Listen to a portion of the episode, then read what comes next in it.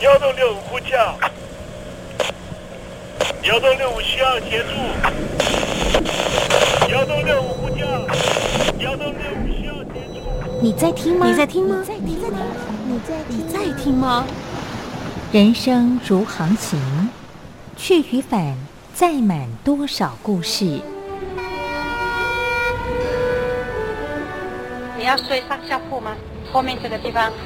如果吵得太累的话，三天都没有洗澡，真的很累，地上就躺着就睡了。我有看到我父母亲，我现在是要去看父母亲的状况。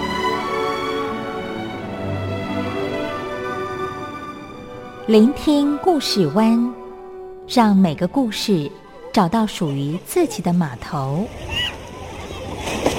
我到了那儿以后，我们就往妈妈家去。我一到那边，就感觉我妈妈已经她能够活活下来容不容易，我知道。他没他没跟我讲，我也不敢问，好好苦。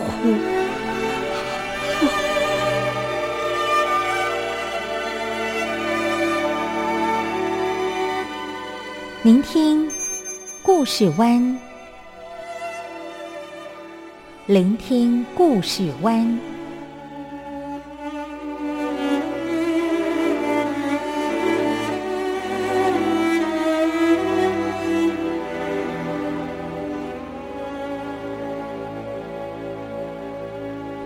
故事总有一个停泊的港湾。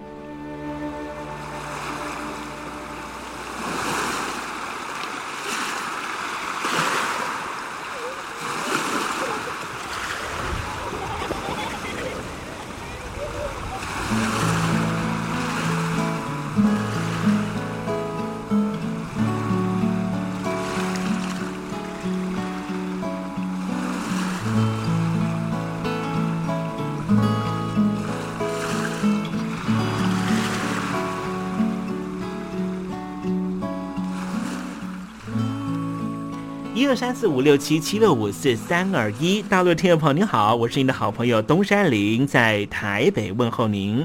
正在为您进行的栏目就是聆听故事湾，一二三四五六七七六五四三二一，全年无休，每天在空中为您服务。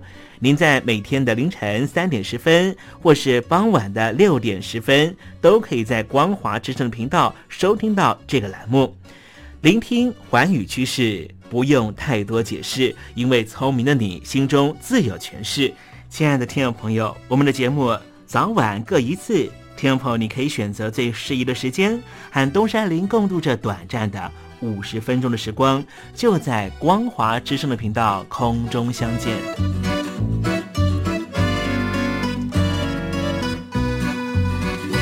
那么，听众朋友，收听、聆听故事湾东山林的节目，到底能够听到什么样的内容呢？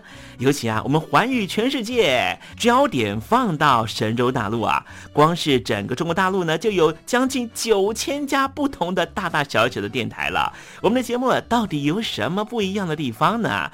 嗯，让东山林自吹自擂一下吧啊。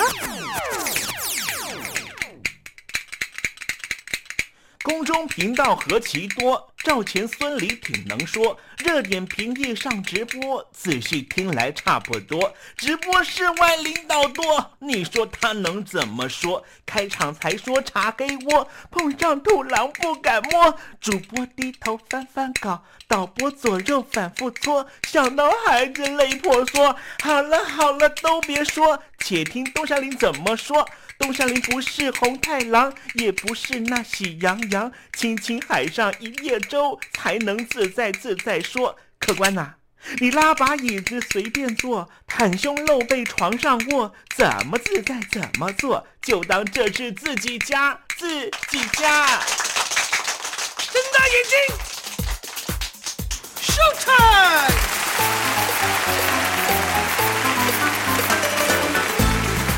听众朋友你好，我是你的好朋友东山林，在台北问候您。正在为您进行的栏目就是聆听故事湾啦。为什么节目的开场要这样的隆重呢？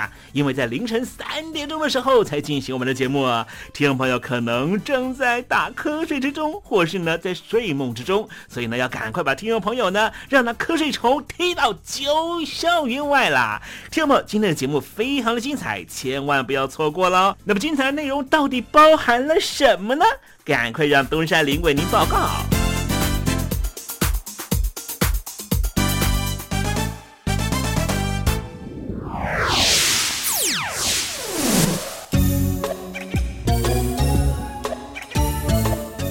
星期五，星期五，猴子去跳舞。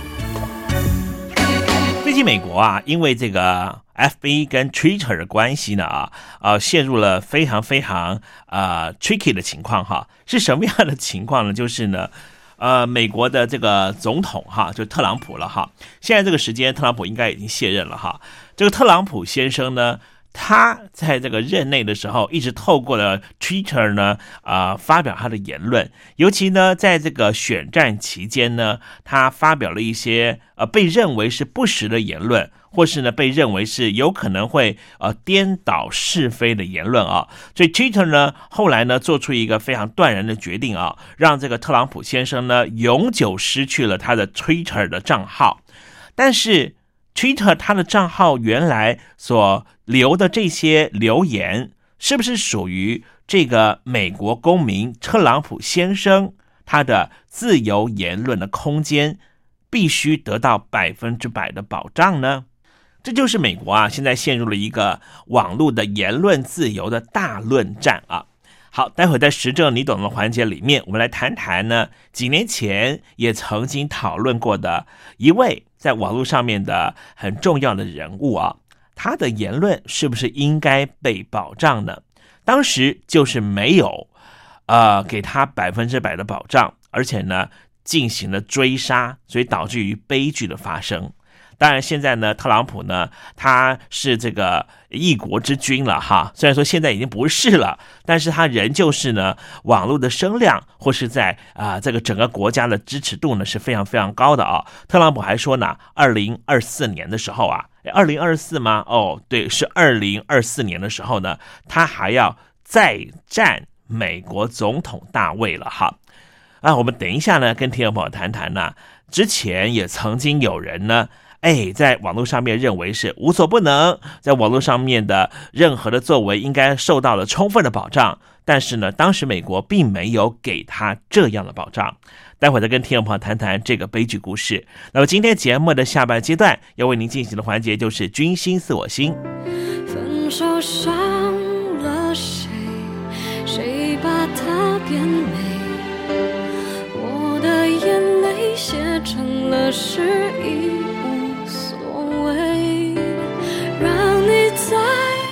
听众朋友您好，我是孙燕姿，邀请你仔细听我的专辑《完美的一天》。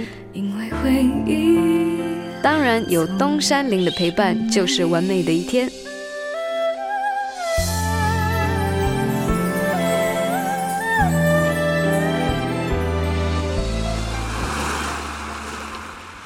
这里是光华之声。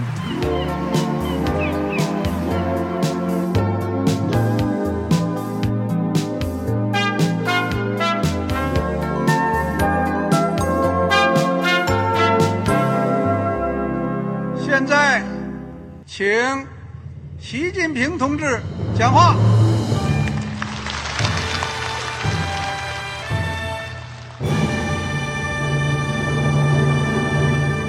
中国梦必须紧紧依靠人民来实现。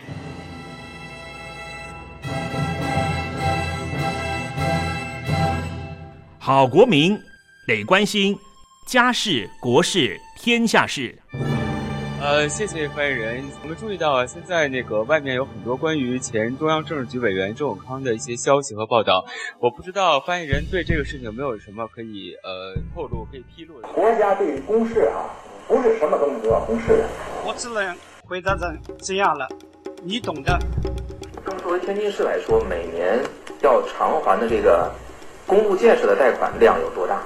哎，这个好国民这个偿还呢，得回避时政敏感议题。因为他这个这个事儿，我就不好再说太细。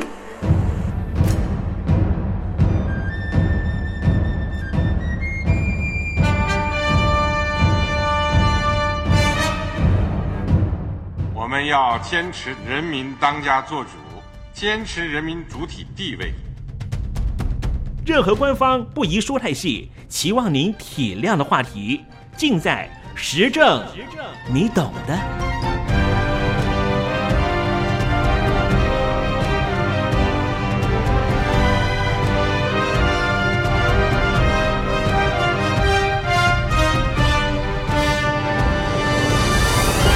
我只能回答这样了，你懂的。那些官方无法为您说太细的事情，就让东山林为您详细的说明白。天婆早上好，晚上好，正在为您进行的栏目就是聆听故事湾。此刻为您进行的环节就是时政，你懂的，一同关心焦点话题。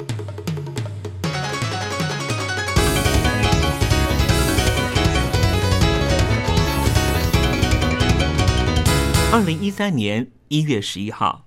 被誉为网络神童的资讯自由斗士艾伦·史瓦兹在纽约自杀身亡。这位当时我们都不认识他的人物，在那个时候却引起美国网络界的一片哗然。随后，各式各样的追悼和反省不断涌出。前一阵子，在一场国际的纪录片影展上面播放了一部电影，这部电影叫做《网络之子》，记述的。就是这一名年轻人的生平卷入了案件始末，以及他的死亡带来的后续影响。透过这一部纪录片，也许听众朋友可以明白他的悲剧、他的坚持理想，还有他生前的思考轨迹。今天东山林就跟听众朋友介绍这一位网络神童艾伦·史瓦兹。艾伦·史瓦兹生于一九八六年，出生于犹太家庭的他。有一个开软体公司的父亲，艾伦·史瓦兹是一位很聪明的男孩。十三岁的时候，他已经在大学研修课程了。十四岁的时候，他设计的网站得了奖，加入了 RSS 线上开发群组。当时，一位和他共事的长辈回忆起，当初在经过了一段时间线上讨论开发合作之后，他对于这一位新来的成员很好奇，就主动邀请他，希望和他碰面。结果，他回复我：“我可能无法出席，因为我的爸妈不会准许。因为我今年啊才十四岁。十四岁的孩子却能够展现网络上的成熟心理心智。所以，虚拟和实体哪个是真的，哪个是表象？这样的身份虚实辩证，正是网络最有趣的核心议题之一。而这位受访者的惊喜神色。”也成为这部纪录片最让人开心的画面之一。事实上，《网络之子》这部纪录片是透过大量的访谈、新闻影片、历史片段的交错，再加上精致的动画设计和议题说明，把事件的来龙去脉和影响力交代的引人入胜。在这过程里面，不只有家人和朋友的说辞，更重要的是在几位恩师。无论是学术上或是公务合作上的这些访谈里，不难感受到他们浓厚的惜才之情。在艾伦曾经参与的计划里，底下有两项工具协议，恐怕很多人都不会陌生。第一个就是 RSS（Really Simply Syndication），也就是脸书上面这一类会把各种内容 push 到你面前的社群网络软体。在普及之前，你我一定很熟悉这样的部落格的黄金年代。当时大家用来订阅各种内容网站的工具，背后通用的基础概念就是这一个 RSS 的格式。另外一个格式就是创用 CC（Creative Commons），这恐怕也是大家熟悉的。为了解决网络上面创作者在完全不允许复制以及完全允许复制的两个极端间进行挣扎，创用 CC 的概念因此诞生。透过清楚的规范，帮助创作者和想要借用的其他网民，在授权程度达到某种默契的时候，就可以使用。另外，艾伦参与的计划还有 Reddit，一个让使用者在上面大量谈话、贴文、分享影音内容等等的网络的论坛网站，听起来有点像是美国版的 PTT。另外，还有线上图书馆系统。他想为全世界每一本书都建立一个电子索引页面。谈到这边，应该不难感受到他对网络世界的向往吧？艾伦认为，网络就是一个让知识分享、创作分享、言论分享更为自由、更有效率，而且彼此都能够保持礼貌的地方。有趣的是，艾伦本身就是个宅男。甚至有人说，他可能有一些社群和沟通上的障碍，类似于雅斯伯格症。从他说话的模样，以及只在乎某些着迷事物，而对其他的事物，比方说金钱、生活毫无兴趣，甚至只吃白色的食物。从这一些偏执的特征里面发现，这样典型的天才遇上网络，似乎也让他找到最自在、最自由的场域。但是接下来有两件真实社会相关的网络事件，让艾伦变成有关当局关注的对象。第一起事件就是 Pacer 事件。Pacer 事件呢是什么呢？先说 Pacer，Pacer 是美国法院文件电子系统，就是过往所有案件的判决记录都在其中，而使用者要从系统下载文件，必须要花费还蛮高的金额。每页必须要花八分美金的费用。基于这样的收费机制，会让人在打官司的胜负以及金钱成本上面变得比较高。所以有人发起运动，号召群众到特定图书馆去把档案抓出来分享。艾伦他响应了，而且用的是自己写下的下载系统。最后，他把两百七十万份的文件全部抓了下来。虽然这件事情并没有被追究，可是也因为这件事情，让艾伦被美国的 FBI 盯上了。另外一起事件就是 Jester 事件，J-S-T-O-R。真正让艾伦卷入犯罪的案件就是这一起。他在二零一零年年底，透过麻省理工学院的学术网站，下载了在 ZSTOR 系统上面的四百万份学术论文。就像 Peter 事件一样，这也是一个收费的系统，但是对学术单位和研究人员有限度开放。而在艾伦的概念里面，这些知识属于人类共同资产，不应该被某些收费机制绑住，否则会限制这些知识在阶级之间的流动。比如说，让印度的学生获取知识的机会会变得比美国学生还要少。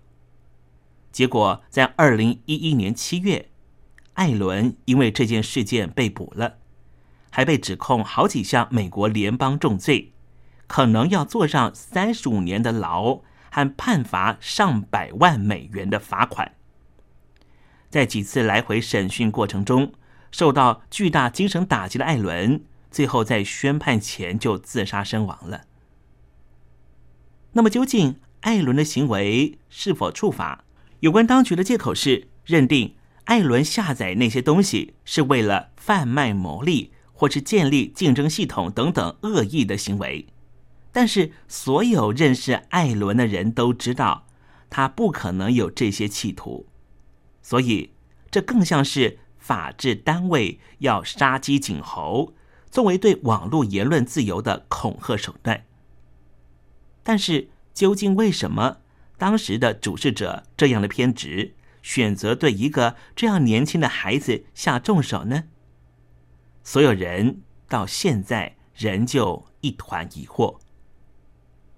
在官司缠身的那些时间，艾伦还参与了其他的运动，比方说反对禁止网络盗版法案的运动，阻止美国政府立法获得监控网络的权利。而且最后成功了，这也让他的离去更加令人叹息。毕竟在他生涯的最后日子，他已经站上一个新时代运动者的高度，找到改变世界的位置和方法。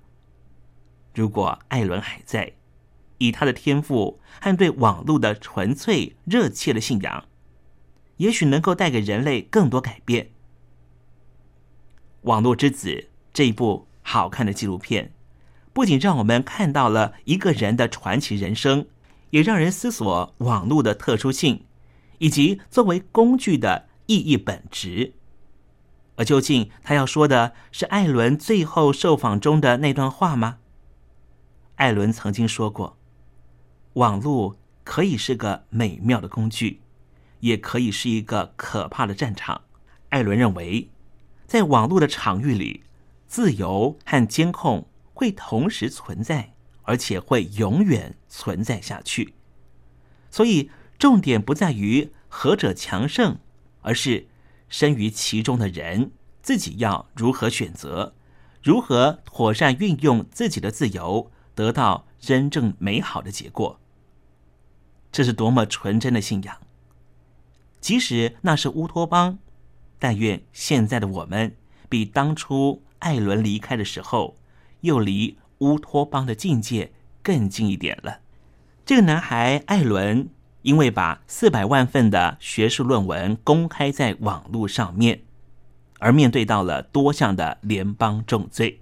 这些人类的知识的积累，它到底应该要如何在世界广泛流传呢？目前全世界的论文大部分都是刊载在 CSI、SSCI、TSCI 或是 TSSCI 的期刊上面。艾伦在生前质疑的就是。这些人类知识累积的结果，为什么要被这几本平面杂志给垄断呢？难道不能够全部放在网络上面，让所有的网民分享吗？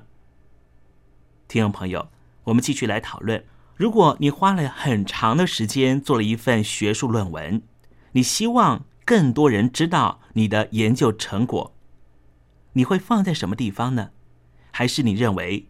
你的研究成果只需要放在你们家的阁楼里面呢？维基百科的主要贡献者 Greg Maxwell 他说：“学术发表是一个非常诡异的系统。作者们放在刚才我们说到的四份国际期刊上面，其实并没有拿到任何的报酬，而审查这些论文的人也没有拿到钱。在某个领域。”甚至连期刊的编辑也没有拿到钱，有时候作者甚至还必须要付钱给出版社。但是这些学术科学论文却又价格高的吓死人，所以 Maxwell 表示，学者把研究论文不该放在那四份期刊上面。而是应该放在更为开放性、更能够让普遍的地球子民都能够接近到的一个平台或是期刊。而这样的空间在哪里呢？Maxwell 认为，一九八零年前，当时还没有网际网络；在一九八零年之后，这个空间就应该是网际网络。Greg Maxwell 他把一万八千五百九十二篇。论文创作于一九二三年前的，而且版权过期的学术论文，全部上传在网络上面，提供大众免费分享。撇开法律、技术、个人欠缺网络礼节行为这些细节，如果我们把焦点拉远，问一个非常根本的问题，这个问题就是：这些所谓的学术论文、学术作品。原本是谁的智慧，现在却又变成谁的财产？到底谁是小偷？谁在促进社会进步？而政府当局的行为又在协助谁？什么样的举措才能够符合公共利益呢？缴税、缴学费，特别是捐给大学图书馆的学生和公民们，可能没有想过，他们的钱。被用于采购学术期刊这一部分，并不是付给写作论文的学者，而是用来供养一个限制资讯自由流通的系统。这个系统让某些学者在大学的学术城墙内比外界私人公司更有机会和资源可以享用论文，再进一步生产知识私有化，变成专利，而有用的专利可以卖给自己家人开的公司盈利，没有用的专利可以收藏起来，作为内耗型竞争力游戏下的战利品，变成未来的创新者必须避开的专利地雷，进一步阻碍创新。把刚才东山林所说的概念套用在公民和政府的议题上，是不是也是如此呢？台湾在前些年实行了《政府资讯公开法》，第一条就强调，为了建立政府资讯公开制度，便利人民共享与平等使用政府资讯，保障人民知的权利，增进人民对公共事务的了解、信赖与监督，并且促进民主参与。所以制定政府资讯公开法。如果公民和政府应该存在于一种授权和监督的关系，一个社群，我说的社群是高于政府和财团，这个社群就应该建立一个足以消除因为资讯不对等而出现的竞争障碍的防范制度。我们回到学术论文这个议题上，学者认为。当今现代人所谓的创建，其实根本就是建立在前人的贡献上的新主张。如果它只被限定在特定期刊上出现，就是一种资讯流通的障碍。这对于同样属于竞争关系的当代学者，难道不是一种竞争关系上面的阻碍吗？当政府告诉我们该怎么做？该如何吃喝玩乐，以达到什么样的集体成果的同时，你却没办法透过政府资讯法去检视决策过程，你根本不清楚、不明白这项政策的背后受益者到底是谁？难道这不是一种竞争关系上面的障碍吗？曾经有大陆的网友提问过：如果没有美国大使馆，北京当局会不会公布 PM 二点五？我们也很想问，为什么大陆民众只相信美国大使馆的 PM 二点五公布的数据？这就是因为北京当局长期封锁任何消息，民众是有感知的，在传播里面的注射理论根本行不通。传播的接收者绝对不是你给他什么讯息，他就会相信什么讯息，他是有感知能力的，他自己有自己对外界环境的观察力。这些自我察觉是足以在一瞬间摧毁官方论述的。资讯公开不是为了眼前执政者的蝇头小利，而是真正可以建立一个可长可久国家体制的关键工程。同样的，对整体人类的未来发展也是如此，让人类的智慧积累广泛的被全人类使用。难道对于全人类的未来发展没有帮助？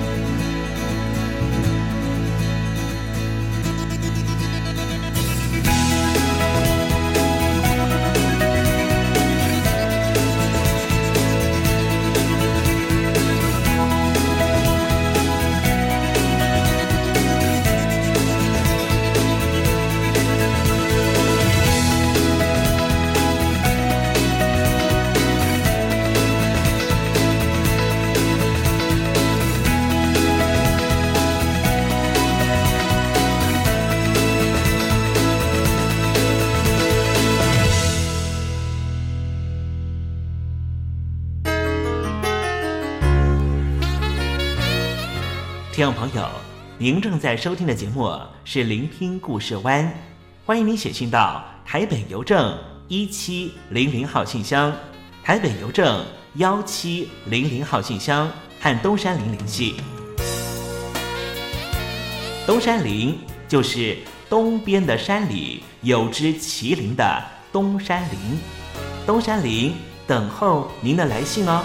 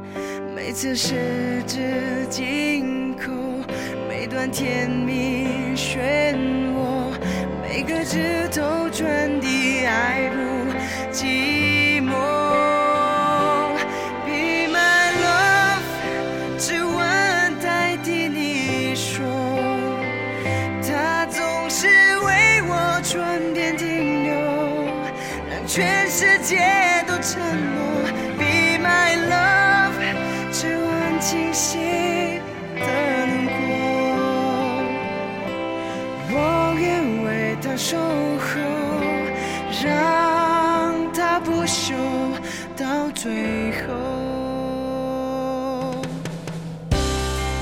最初牵着你的手像蓝色天空灌溉时光的空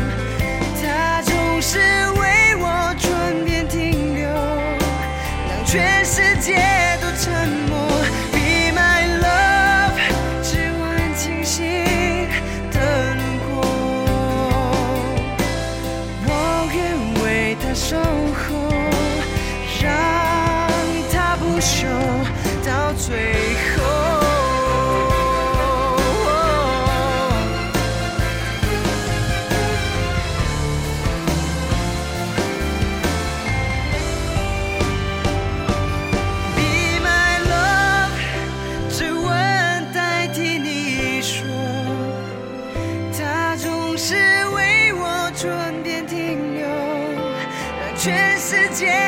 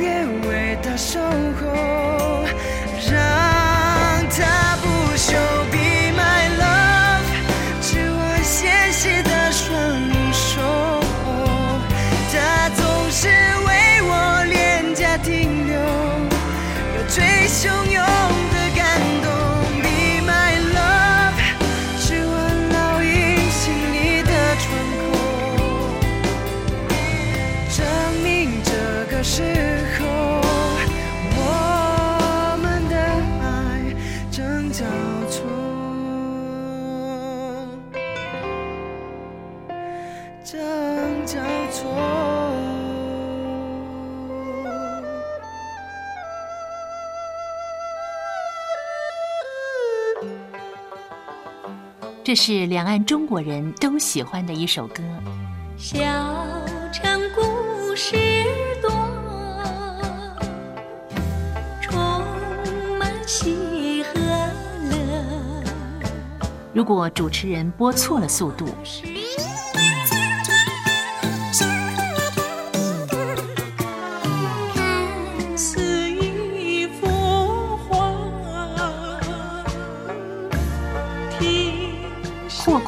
或慢的走调歌曲，都不是听众喜欢的。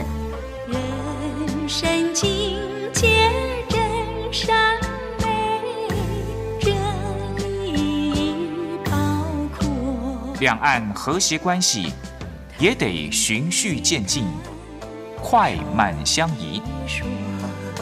小城故事真不错，亲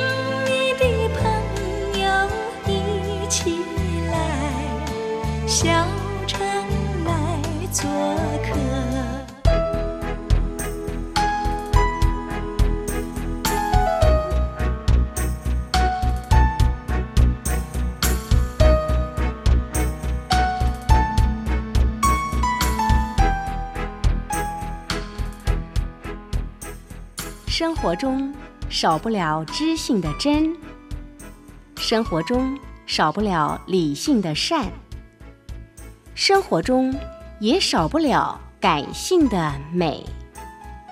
光华之声，永远陪伴您，生活在真善美的世界。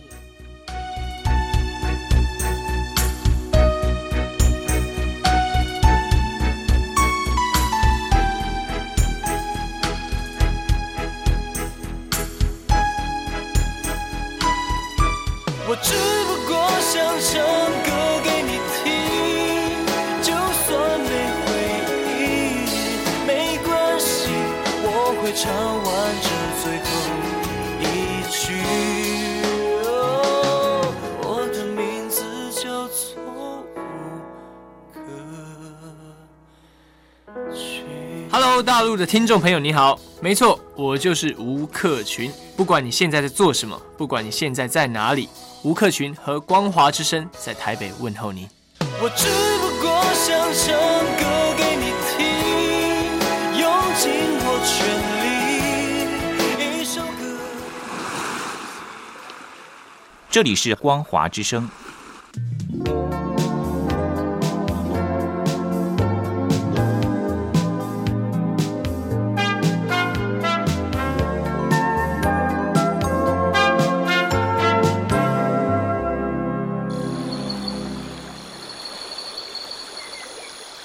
正在部队里的弟兄姊妹们，生活还适应吗？吃了还习惯吗？有家乡味儿吗？夜里爬得起身吗？床好不好睡呢？脱下军装，卸下盔甲，你还记得你自己吗？就让东山林陪你走过这几番寒暑吧，多少情因为军心似我心。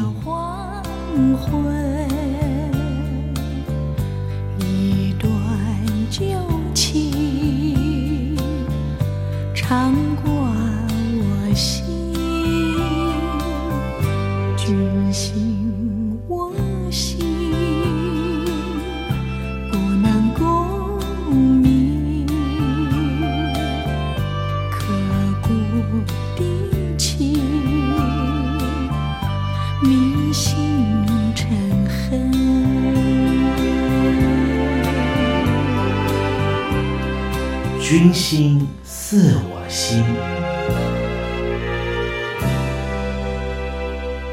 在一个团体里面，无论是在部队里、解放军里面，或是在一般的公司行号、企业组织里面，最害怕的事情是什么呢？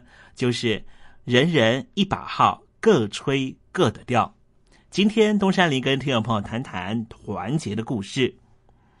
我先说个寓言故事好了。小猴、小熊和袋鼠是三个好朋友，他们住在一片美丽的大森林里面。森林旁边有一条弯弯的小河，小河对面有一棵茂密的苹果树。到了每年秋季，苹果树就会结出又大又红的大苹果。小猴、小熊和袋鼠都想要摘苹果，可是他们都够不到。小猴又是爬树又是爬杆，可是就是过不了小河。小熊不会爬树又不会跳，也没有办法摘到苹果。袋鼠使劲的跳啊跳，可是就是跳不到苹果树那么高。怎么办呢？他们决定一起想办法。他们来到小河边，小熊找了一根长长的竹竿，竹竿正好可以伸到树枝上面。小猴子就沿着竹竿顺利的爬到苹果树上。小猴在树上摘了好多好多苹果。袋鼠站在树下，不慌不忙的张开自己的大口袋。小猴马上把一个个大苹果扔进袋鼠的大口袋里。不一会儿，袋鼠的大口袋就装满了苹果。小熊高兴的在树下又唱又跳。小猴、小熊、袋鼠一起把又香又甜的大苹果送给其他的小动物的家里，和大家一起分享收获的喜悦。三个好朋友更是为了友谊和团结感到非常快乐。这是一个寓言故事，但是其实也是可以启发我们的生活。谈到团结，我们今天特别邀请到时报出版社的董事长赵正明来到节目里面，跟我们谈一谈团结力量如何大。毕竟赵老师经营的一个非常成功的企业，必然有他独到之处。大家好，我是赵正明。大家呢？其实都听过一个老掉牙的故事，就是一个富翁呢，在他晚年的时候，告诉他三个儿子如何呢才能够成功。他就举一个例子呢，拿了一个筷子，一根筷子呢很容易折断，两根呢、三根呢，诶也折得断。可是呢，如果变成是一把筷子呢，再怎么样折呢，也折不断这把筷子。所以他得到一个结论，就是团结力量大。但是呢，大家可能听过这个筷子的故事啊，没有听过一个叫做石头汤的故事。这个故事在说什么呢？说一个军队去打仗，打到后来呢，粮食都吃光了，大家饿着肚子走不动。这个将军呢，灵机一动，拿出一个锅子出来，说要煮一一锅的这个石头汤给大家喝。什么叫石头汤呢？他就把锅子洗好了之后，挑了几个石头，洗干净，放进去里面。然后开始生起火来，煮这个一锅子的水跟石头，煮着煮着呢，他就说：“哎，我们缺一点点葱，有没有身边还有一点点葱啊？”于是呢，就有一个士兵呢，把他背包里头仅剩下的一点点葱放进了锅子里头，煮着煮着呢，他又说：“哎，如果有一点奶油呢，会更好。”于是又有人呢，从他身边呢掏出了一点点奶油放进去煮。后来呢，他就这样继续的问，又有人呢掏出了洋葱。有人掏出了肉屑，有人掏出了番茄，煮着煮着呢，他一锅的罗宋汤啊，就像罗宋汤一样，就煮了出来，大家就吃得津津有味，他们也可以继续前进，打了一场好仗。那这个故事呢，其实告诉我们，资源呢其实是无限的，看你要怎么样去凝聚、去开发出来。一把筷子呢，说明了团结力量大的重要。一锅的石狗石头汤呢，更证明凝聚资源呢，几乎可以是无中生有。在进入二十一世纪的时代里头呢，我们处处讲究的是合作，是资源共享。只要摒弃那个你死我活这样子的竞争逻辑，建立在一个所谓的既竞争又合作的这样子的意识里头，往往我们可以更容易成功。那怎么样去凝聚资源呢？我提醒大家。除了重视金钱的合作这样子的合作以外，有三个东西在未来在凝聚资源的时候，你应该更重视。一个是人脉，一个是资讯，一个是知识。这三种资源呢，如果可以合作凝聚在一起，常常呢，因此我们可以创造更辉煌的远景。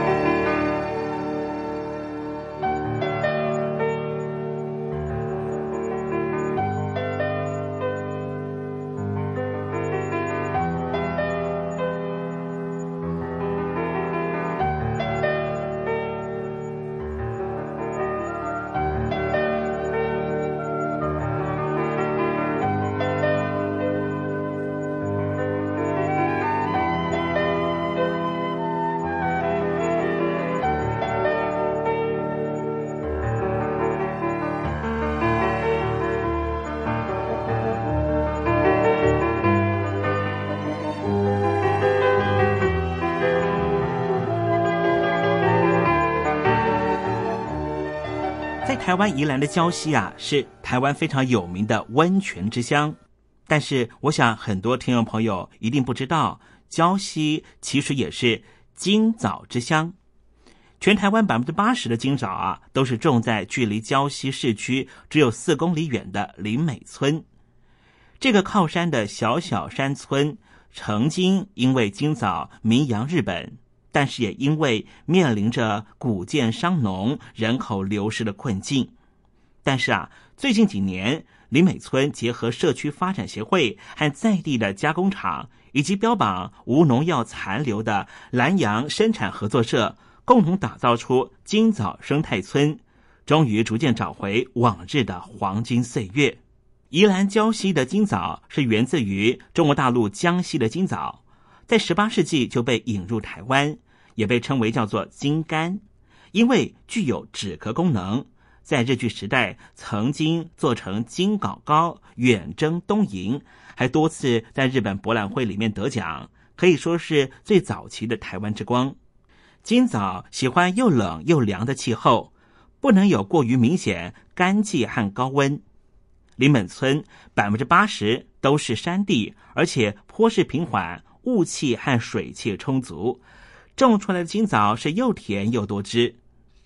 到了一九八零年代全盛时期，李美村里面三分之二以上土地都是种植金枣。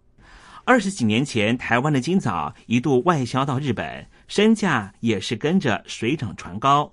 当时一公顷的收益可以高达一百五十万，成为名副其实的黄金。但是好景不长。几十年前，在大规模抢种和中国大陆市场低价竞争的情况下，金枣价格一落千丈，一公斤收购价不到十块，黄金梦碎。为了生计，当地很多人都到外面打工。当时的金枣农田根本就没有办法继续营运下去。但是危机就是转机，在一九九六年，台湾的农委会和省农林厅的补助之下。林美社区决定新建自己的加工厂，九十二个金枣农以认股的方式共同出资，以自产自制自销的方式自己当股东，避免收购商联合压低价钱。虽然目前一年收购的量大概只有两百吨，但是维持一公斤在十六块左右，至少不用担心销不出去。在人住自住的情况之下。各种力量开始汇流，随着越来越多观光客和中国大陆金枣加工品的威胁，林美社区也渐渐开始推广金枣鲜吃的概念。金枣干一斤只能卖九块钱，但是生鲜的三斤却可以卖到一百块。因此，社区极力推动分级，让卖相好、品质好的金枣可以直接进到消费者的嘴巴里，钱也直接进到农民的口袋。从自制、自产、自销的加工厂，到社区发展协会的行销推广，再到有机鲜食市场，林美社区重现了黄金岁月的脚步，越来越稳健。林美村的故事也是一个团结力量大的故事，你说是不是呢？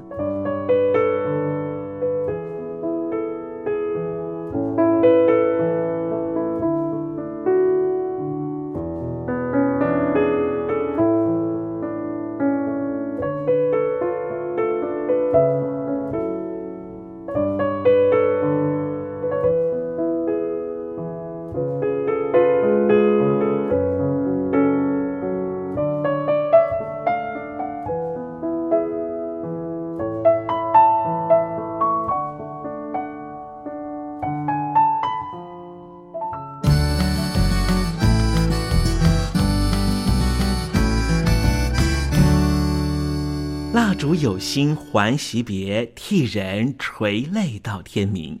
又到了说再见的时候，一下子东山里也不知道该如何传达心中对您的情意。又看着导播的手势，也看着倒数的时针，突然之间，东山里想到了唐朝诗人杜牧的这一首残断的诗句，只能够借物传达东山林对你的情意了。蜡烛有心还惜别，替我垂泪到天明吧，听众朋友，明天我们同一时间继续在空中见面。东山林诚心的祝愿您一切安好，喜乐。